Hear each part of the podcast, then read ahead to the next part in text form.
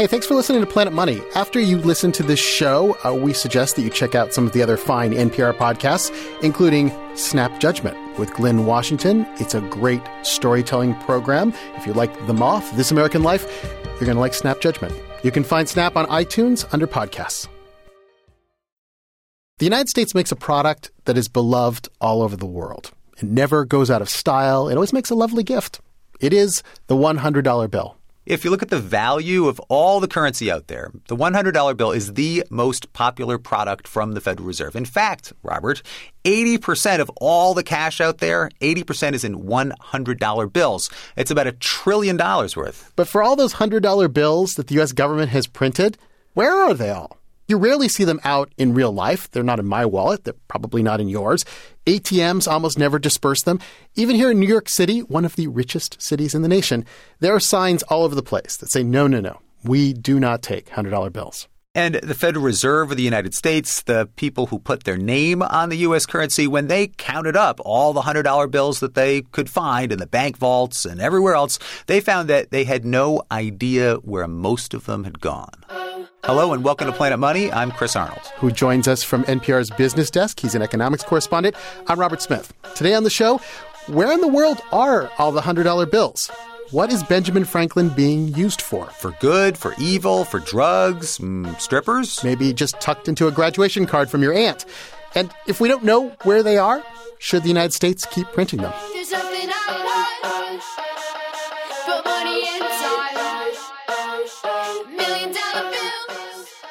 First, let's tackle where exactly the money went. And this is not an easy question. In a way, the whole point of cash is that it's anonymous. It's a perfectly portable way to carry value, accepted anywhere. And for years, the Federal Reserve didn't worry too much about where all the money was because cash usually ends up back in the bank anyway. But about 20 years ago, the Fed looked around and saw that a lot of the cash was not returning. They could see that vast sums of currency, really, really huge amounts of dollars, $100 bills especially, were leaving the country. At some point, Alan Greenspan said, So, you know, how much is it? And people didn't know the answer, and we just thought that we should know the answer. This is Ruth Judson. 20 years ago, she was fresh out of MIT and had just started a new dream job at the Federal Reserve. And she says it was sort of baffling, troubling even, not knowing where all the money was. I mean, part of this is purely a practical issue, right? The Fed needs to know how much money to print and how to plan the money supply. But for her, it was also an intellectual puzzle. The Fed makes just one thing. It has one product, money. So if there's one thing at least it should try to know, it should know where the money is, what it's being used for. Ruth was put together with a team of economists and Secret Service agents. They were given an assignment to go hunt for the $100 bills. The first stop, the former Soviet Union. They needed somebody to travel to Belarus in December. So there were like Secret Service guys who have like guns and stuff. They would not travel armed because this was not a protection assignment. But I'm just getting excited about all the. We have this image of you as this special, like the spy novel team coming in. It it really was not that glamorous. It involved asking a lot of questions, going to banks, banking officials, foreign exchange booths, and just asking how many $100 bills had anybody seen. So that's the official part of the mission. But those questions only got them so far because the first thing they learned is that most of the trade in $100 bills is not official. You can't ask a central bank about it. In fact, it's the opposite of official. People in the former Soviet Union wanted U.S. money because they didn't trust their banks. They didn't trust their government. The whole point of saving with a $100 bill is to keep it secret. Ruth says that in order to get a true sense of what was really going on out there, where the $100 bills really were, she would go on long, unofficial walks during her stay in Belarus. You can tell a lot, for example, about what's going on with dollar usage just by looking around. Because if people are using $100 bills, they leave clues, like those currency exchange booths. If you were in a department store and you saw that they had an exchange point, that told you something. Told you that everyday people shopping in a department store were likely keeping their savings in something other than the official currency. That's why they needed an exchange booth you could look at the exchange rates inside of those stores, and that would tell you something too. If they were doing a, a brisk business in dollars, then there was competition. Lots of people were changing money, and they would have pretty good rates. Ruth would do this sort of amateur sleuthing not only in Belarus, but in, in countries around the world as they were looking for $100 bills. And she'd always look wherever she went for signs of a lack of faith in the local currency. In two countries, I saw the local currency being weighed in the transactions. You mean they used an actual scale Uh-huh. to figure out how much money was, was being traded? For, for small denomination notes, yes. Much of this was anecdotal, but Ruth started to put together a map, if you will, of, of who in the world was using U.S. dollars. We did go to Russia, to Belarus, to Argentina. I believe we went to Peru pretty early on. Cambodia, Kazakhstan, Ukraine. But in order to answer Alan Greenspan's question, Ruth had to figure out exactly how many dollars were abroad. Which, you know, how do you figure out a real number when people are hiding their bills, when they're lying about how much U.S. money they have? Well, there is a trick to figuring out something like this. It is a trick used by fish biologists to figure out how many fish are in a lake. And like a $100 bill, fish hide. They hide under rocks. They don't tend to hide in mattresses, but you can never know how many are lurking out there. So what you do is you catch a bunch of fish, let's say 100, you tag the fish, and you let them go back into the lake. Then you let them swim around randomly. And then later on, you pull up another 100 fish. It's sort of a random sample. And you look at how many fish are tagged in this new sample. And if, let's say, you tagged 100 at the beginning and now half the fish are tagged in the new sample, you know that there are approximately 200 fish in the lake. And an economist at the Fed, he realized that the same trick would work with currency. When the U.S. releases a new version of a $100 bill, that's kind of like a tagged fish. In fact, one of the more recent ones had a purple stripe on it. It literally was, was tagged. And so Ruth and her team would wait a few months and sample U.S. currency abroad and see how many of the new bills popped up. And because of that, Alan Greenspan finally had the answer to his question. In the fish method, what we found was for hundreds in particular that probably about as much as two thirds was overseas. Two thirds of the $100 bills are outside the country. Approximately. That's like half a trillion dollars in $100 bills, which are somewhere out there outside of the U.S. Finally, the Fed knew where the money was. But there was an obvious next question. Should we be worried about this? Okay, so let's start with the most generous interpretation of what's going on out there. The $100 bill is not popular because it's pretty and people like to look at it, although some people do. But really, what it's about is that people have faith in the United States. Yeah, much more faith than they have in their own country. And, you know, I, I've seen this in countries around the world. I was reporting in, in Myanmar, in Burma, and people there said, listen, I do not trust my banks. I do not trust my government. And so at one point, my translator showed me his entire life savings. They were all US $100 bills pressed into the pages of a book. I always bring my money with me. You have crisp $100 bills in here. They're perfect. They're beautiful. Look at this. So there's lots of these little stashes that are helping out ordinary people, and arguably that's a very good thing. They, you know, it helps them save money. But there's a not so good side too. Huge bust in Mexico, in fact. Mexico's president saying it could be the biggest drug bust in the world. Police finding more than $200 million. That's Fox News reporting on a drug bust a few years ago. You want to know where the $100 bills are? Well, they discovered a small mountain of them. Wads of U.S. cash so high it was stuffed to the ceilings. It was also in closets and bulging out of suitcases. This is not the image the Federal Reserve wants for a $100 bill, piled up in a Mexican drug closet. But this is a reality for the 100. Not just drug smugglers, but human traffickers, arms dealers. They all love $100 bills. You can put a million dollars in a briefcase in the overhead luggage bin. You could surround yourself with stacks and stacks and stacks of hundreds. And some people do. I liked it. It settled my nerves. You know, it was nice to sit and smoke a joint and count hundreds of thousands of dollars. It was a pleasant, relaxing experience for me.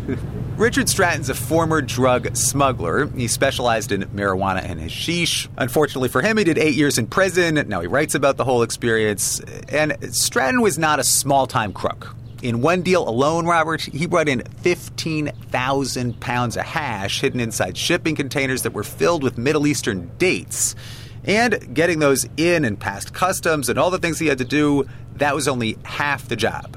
Then he had a mountain of cash. That was a $50 million deal wholesale. So, I mean, we made a lot of money. And that's where it became a whole different thing, was smuggling the money out of the country. To Lebanon, to Baghdad, to his accounts in the Cayman Islands. Richard didn't need the fish counting method to know how the global trade in $100 bills worked. It was a constant struggle for him. He needed hundreds to make the transportation of all his profits easier. His overseas partners, they wanted hundreds. But remember, here in the United States, where he sold his product, people don't routinely use $100 bills. Street trade is in tiny bills. And he tells the story of one of his men. Dr. Cato, we used to call him, a real interesting character. He owned shoe stores in, in Philadelphia, but he was also a large scale marijuana dealer.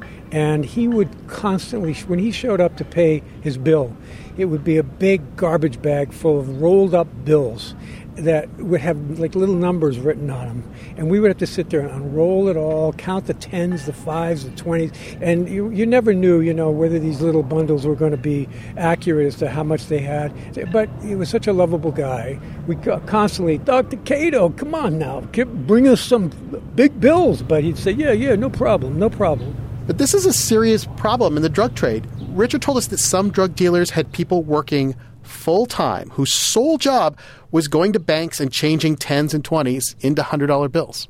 And talking to Richard, it sounds like he became sort of a major distributor of $100 bills around the greater New York area. They were in his suitcases, his stash houses. He had always had a big roll of them in his right front pocket. And uh, actually, Robert, there's this one kind of ridiculous story where, where this, this was at a just out of control moment in Richard's drug dealing life where he was living at the Plaza Hotel in New York, a very, very fancy hotel, and just throwing money around. To get away with that, he also came up with, with a peculiar cover story. They thought I was a psychiatrist. I, I told them I was a psychiatrist to try to explain the large numbers of odd characters coming in and out of my rooms at all hours. I was Dr. Lowell, and I would hand out $100 bills to all the staff. The people who cleaned up the rooms would get 100 from me. The guy who was the maitre d' in the restaurant would get 100 and Bellman would get 100 so that they would they loved me. Dr. Lowell, they would you know they were just like, uh, how are you expecting to get their hundred dollar bills? I mean, do, do, you really think they believed that you were a psychiatrist? I mean, you know, a guy staying at the plaza throwing hundred dollar bills around. No, no, I'm sure they had a, an inkling, a suspicion of what we were up to. It's scary to think that if you're in the New York City area and you get a hundred dollar bill from someone, it may have originated with it Richard or pocket. someone like him. So when you hear his whole story, you can see the jam that the Federal Reserve is in. The government prints $100 bills. Most of them go to other countries, and yeah, it helps the United States. It helps the little guy in Russia and Argentina and Myanmar. But it is this major tool for drug dealers and just about every other bad guy on earth that needs untraceable money in large denominations. And because this is going on, all this nefarious stuff all over the world, some people say that maybe we should just kill the $100 bill, stop making them.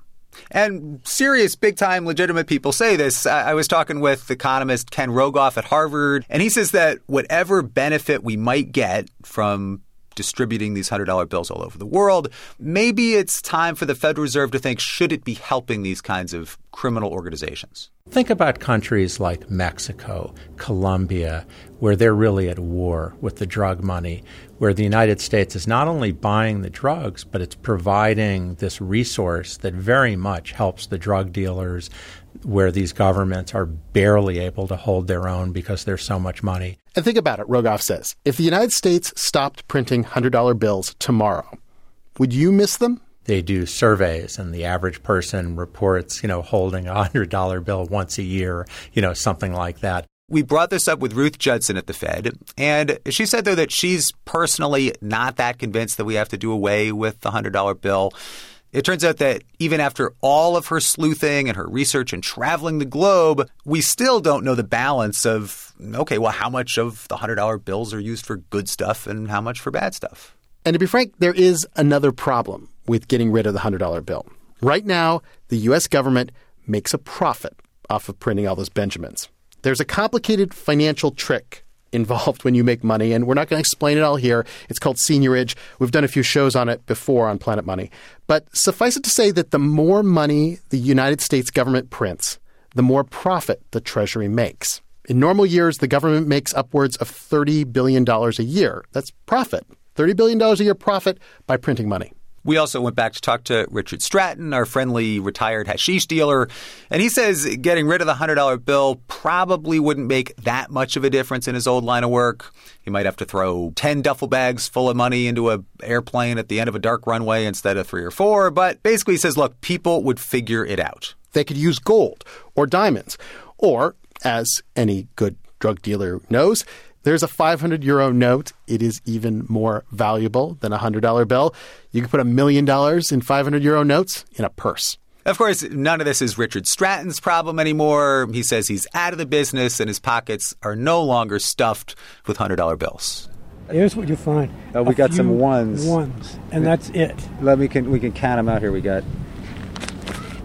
Uh oh, I'm dropping ones. So we now, so now we now we got four wrinkled bucks. That's the story of my life now, it's for sure. Uh-huh. Um, not exactly broke, but certainly not running around with stacks of $100 bills like I would. And do I miss it? Yes. We always like to hear what you think of Planet Money, so email us, planetmoney at npr.org. Or if you see any unusual instances of the $100 bill out in the wild, tweet us a photo at Planet Money. I wanted to especially thank Uri Berliner and Neal Carruth from NPR's Business Desk for lending us Chris Arnold today. Thanks. It's been fun. It's been real. And I would like to thank Jess Jiang, who did a great job producing the show today. Now that you're at the end of the episode, check out some other NPR podcasts. We recommend Snap Judgment with Glynn Washington. You can find it on iTunes under podcasts. I'm Robert Smith. And I'm Chris Arnold. Thanks for listening.